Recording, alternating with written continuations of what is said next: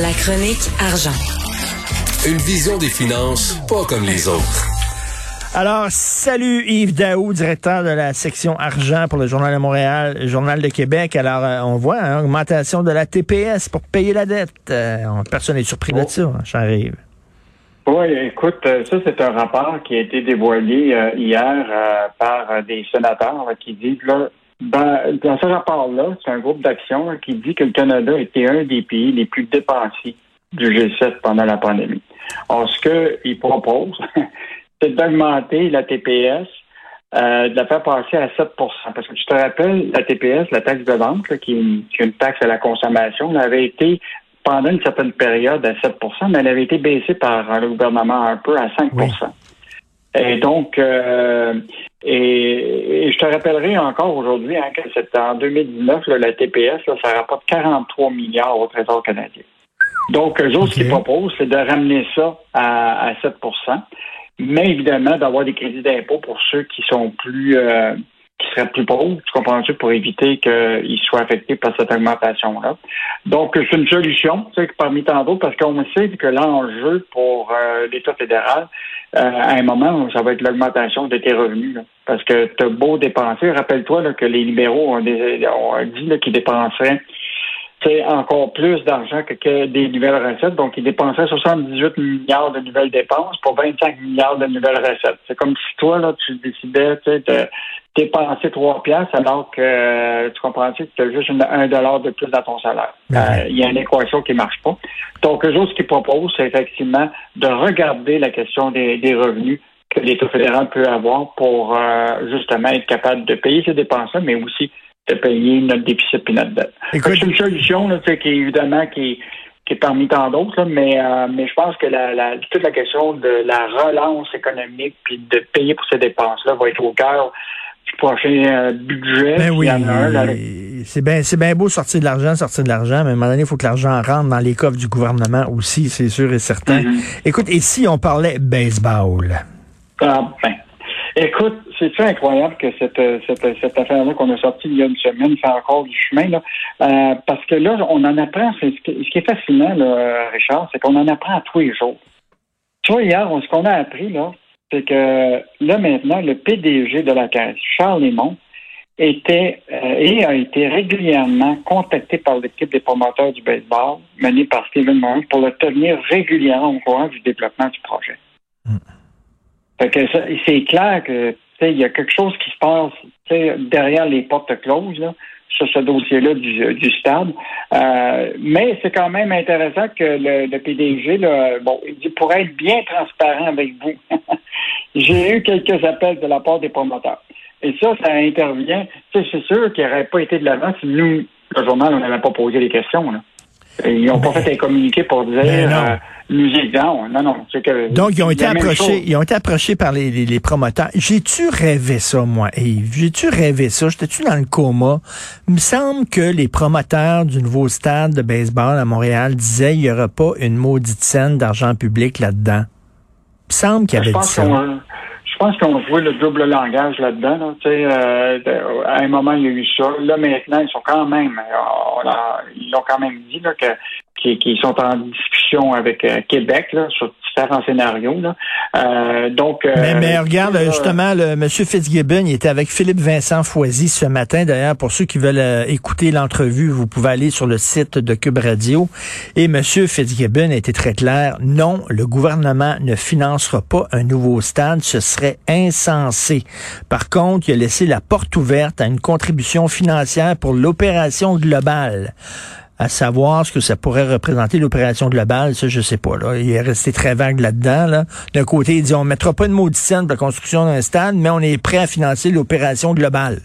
Qu'est-ce que tu comprends là-dedans, Moi, pense- moi, ce que je pense, euh, ce qui est en train de se passer, c'est sûr que c'est un enjeu politique là, euh, actuellement, cette, euh, ce financement du stade. La preuve, tu as vu les partis d'opposition qui se sont lancés là-dedans.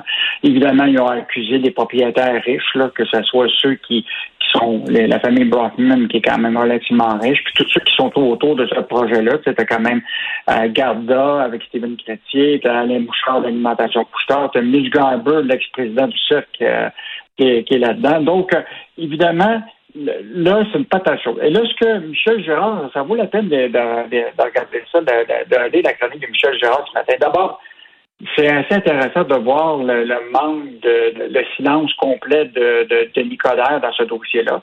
Et là, Michel a dit hmm. à M. Coder ce matin, là, pourriez-vous dire votre position ben claire avant les élections? Euh, puis évitez donc de vous mettre les pieds comme vous l'avez fait avec la course de la formule électrique, là, où ça avait manqué totalement de transparence, ça avait, ça été presque, ça y avait coûté ça, ça, la mairie. Là. Donc, il faudrait qu'il soit transparent là-dessus.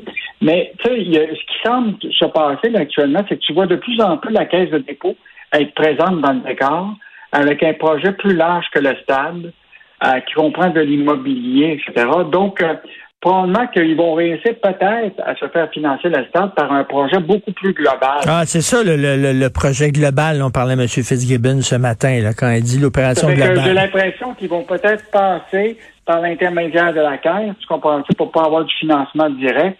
Euh, donc, ça, c'est une hypothèse qui, qui, que, nous, on entend parler de, actuellement, c'est que la Caisse serait impliquée, puis ça éviterait évidemment que le, le gouvernement Legault perde, perd, le jeu de, de, de, financer directement euh, le stade. Euh, donc, euh, c'est un enjeu qui, à mon avis, dans lequel mm. Coder devrait être plus transparent au niveau de l'élection. Puis là, ben, on voit très, très bien que les choses s'activent, puis que la Caisse de dépôt est de plus en plus impliquée dans les discussions. Euh, donc, ça va être à suivre là, avant les élections de Montréal puis après les élections avec une annonce probablement euh, à l'automne. Ce qu'on appelle le, bassin Peel, est-ce que c'est l'endroit où était l'ancien planétarium de Montréal, c'est ça? Non, c'est un peu plus loin. Là. C'est, plus au niveau de, de Griffintown, puis le bassin Peel, là, que ça fait que l'emplacement est quand même euh, extrêmement intéressant. Il y a déjà des condos de développer là, mais je pense qu'il y a tout un développement possible immobilier autour. Euh, puis c'est ça qu'on va voir. tout le monde attend les plans, attend de voir les croquis, attend de voir les, annonces. Je sais pas si tu te euh, promènes à Montréal en auto, Yves, beaucoup. C'est squeezé, Montréal. Là. Ça n'a pas de bon sens. Dans, quand, c'est une, tour, vous avez une tour, puis là, tu as le chum, puis là, tu as une autre tour. Puis c'est tabarnouche. Là. On dirait que la ville est comme... Euh, on essaie de l'agrandir par l'intérieur Là. Si tu ajoutes un stade à ça, là, écoute, ça respirera pas, cette ville-là. Vraiment. On va laisser les architectes de oui. décider du urbain. Moi, je suis moins fort là-dedans que dans l'économie. OK. Euh, écoute, ben, justement, parlant d'économie, euh, la pénurie de main-d'œuvre, c'est vraiment, ça s'améliore pas. Bon, là, hier, il y a un rapport de la Banque de développement du Canada qui est, qui sorti. Ils ont fait un sondage auprès de 1251 propriétaires d'entreprises. Et c'est au Québec actuellement là, que c'est le plus critique. Écoute, plus de 60% des entreprises au Québec ont de la difficulté à trouver de la main-d'œuvre au Québec. C'est le plus haut taux, euh, même par rapport à l'Ontario et, et, l'Atlantique. Au Québec, là, le nombre de postes vacants là, a explosé de 40 en deux ans. Euh, puis là, on est rendu à presque 200 000 postes à pourvoir, euh, selon l'Institut économique. Puis hier, les manufacturiers exportateurs, là, ils ont dit qu'ils chiffrent à 18, 18 milliards les contrats perdus, comprends-tu, actuellement, au fait qu'on manque de pénurie. Donc, euh, c'est un, enjeu qui est, qui est critique. Euh, là, ce qui, est, ce qui est important de savoir, c'est la proportion des postes vacants pour voir actuellement, c'est quoi le niveau de ce qu'on appelle de qualification nécessaire, spécialisée, puis qu'il n'y a pas de qualification. Euh, donc, euh, hier, le, ministre de l'Économie, euh, Pierre Fitzgibbon, disait que sur les postes vacants actuellement, 87% ne réclamaient pas de qualification spécialisée.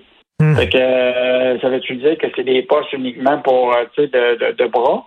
Euh, donc ça, on est en train de vérifier ça. Là. Euh, c'est quand même une information, une nouvelle qui est, sortie de la bouche du ministre Pierre Fitzgibbon. On va vérifier ça au cours des prochains jours.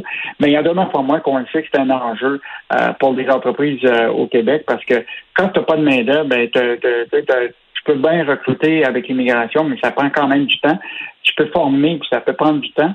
Fait dans bien des cas, ben, ils décident de réduire leurs heures, de ne pas prendre des contrats pour éviter de d'avoir des, des, impacts pour Les employés, là, ils ont le gros bout du bâton. Là. Il y avait un texte justement dans le journal cette semaine en disant c'est le temps de vous négocier une augmentation de salaire. Hein. Parce ah, que... Ben, c'est sûr que les salaires vont. la, pression sur, euh, sur les salaires est, est énorme. Puis, mais la pression va être encore plus énorme sur les salaires compte tenu du fait que la vie coûte de plus en plus cher. Tu as vu l'inflation? Là? Ben oui. Écoute, on a eu des records de 4% d'inflation sur des. Puis 50% de cette inflation-là portait sur des composantes qui sont liées à l'alimentation, à l'essence, tout ce qui touche. Euh, la, vraiment la poche des, des, des, des Écoute, finalement, les gens vont se retrouver à gagner moins d'argent qu'avant parce que l'inflation est, est, plus importante que l'augmentation de salaire, que les hausses de salaire. Oui. Mais ce qui est quand même important, c'est que durant la période de la pandémie, le taux d'épargne a quand même augmenté. Mais ça veut dire que de plus en plus les gens, à mesure qu'on va aller vers euh, la sortie de la COVID, ben là, on va commencer à gauger sur cette épargne-là qui, qui va se, se rétrécir comme une peau de chagrin, compte tenu du fait de cette euh, différence-là entre l'inflation et les salaires. En passant, il prévoit des augmentations de salaire autour de 2,9, 2,5 euh, pour 2022 qui couvrira pas euh, l'inflation.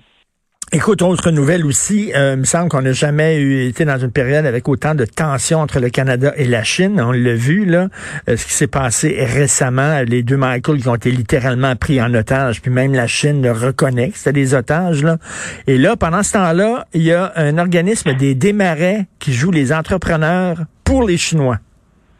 Écoute, ça, c'est euh, vraiment intéressant. En pleine guerre diplomatique avec le Canada, là, au moment a la détention arbitraire des deux Michael, puis toutes les négociations, il y a un, organisme qui s'appelle le Conseil d'affaires Canada-Chine, qui a été fondé, financé par, euh, en grande partie par la famille Desmarais. Donc, euh, je veux juste te, dire, le, président fondateur était Jules Paul Desmarais. Son président honorable de ce conseil-là, c'est André Desmarais qui est quand même le, euh, un, joueur clé dans Power Corporation. Puis en plus, aujourd'hui, celui qui préside le conseil d'administration de ce conseil d'affaires Canada-Chine est nul autre qu'Olivier Desmarais, premier vice-président de Power Corporation. Alors, ce qui est intéressant, c'est qu'hier, imagine-toi, ils ont tenu un événement qui invitait les entrepreneurs canadiens et québécois à participer pour connaître le plan quinquennal d'investissement du gouvernement chinois puis profiter des opportunités d'affaires en Chine. Écoute, ça, je trouve que le timing est quand même ben, drôle. Ben, ça arrive au moment où on questionne d'abord notre relation avec la Chine, on questionne l'avenir de Huawei dans le, réseau 5G euh, aussi au Canada, en tenant compte du fait que potentiellement il y a des risques d'espionnage. euh, et là, hier, le les, les, les ambassadeurs de Chine, l'ambassadeur du Canada disait tout est au beau prix, on prend les euh, ce qu'on devait faire avec euh, avec la Chine. Écoute, moi j'ai trouvé que c'est comme le timing était vraiment mauvais, mais ce qui était intéressant, c'est que cette conférence-là, qui était organisée, c'est pas préparé avant-hier. Ça faisait au moins un an qu'ils travaillaient sur hmm. cette, euh, cette conférence-là. Ça veut dire qu'ils préparaient cette conférence-là au moment même qu'on est en discussion avec pour libérer ben, les deux Michael. Ben, justement, dans, euh, dans, 10 minutes, on va parler à Normal Lester qui va nous dire quand est-ce que le Canada va serrer la vis aux Chinois, entre autres en les bannissant du chantier de la 5G. Là. à un moment donné, là, il va falloir arrêter d'être copain-copain avec ce pays-là qui a pris deux de nos, de nos, de nos concitoyens en otage pendant trois ans. C'est une sacrée bonne question. Donc, dans le journal aujourd'hui. Merci Yves, on se reparle demain. OK, demain,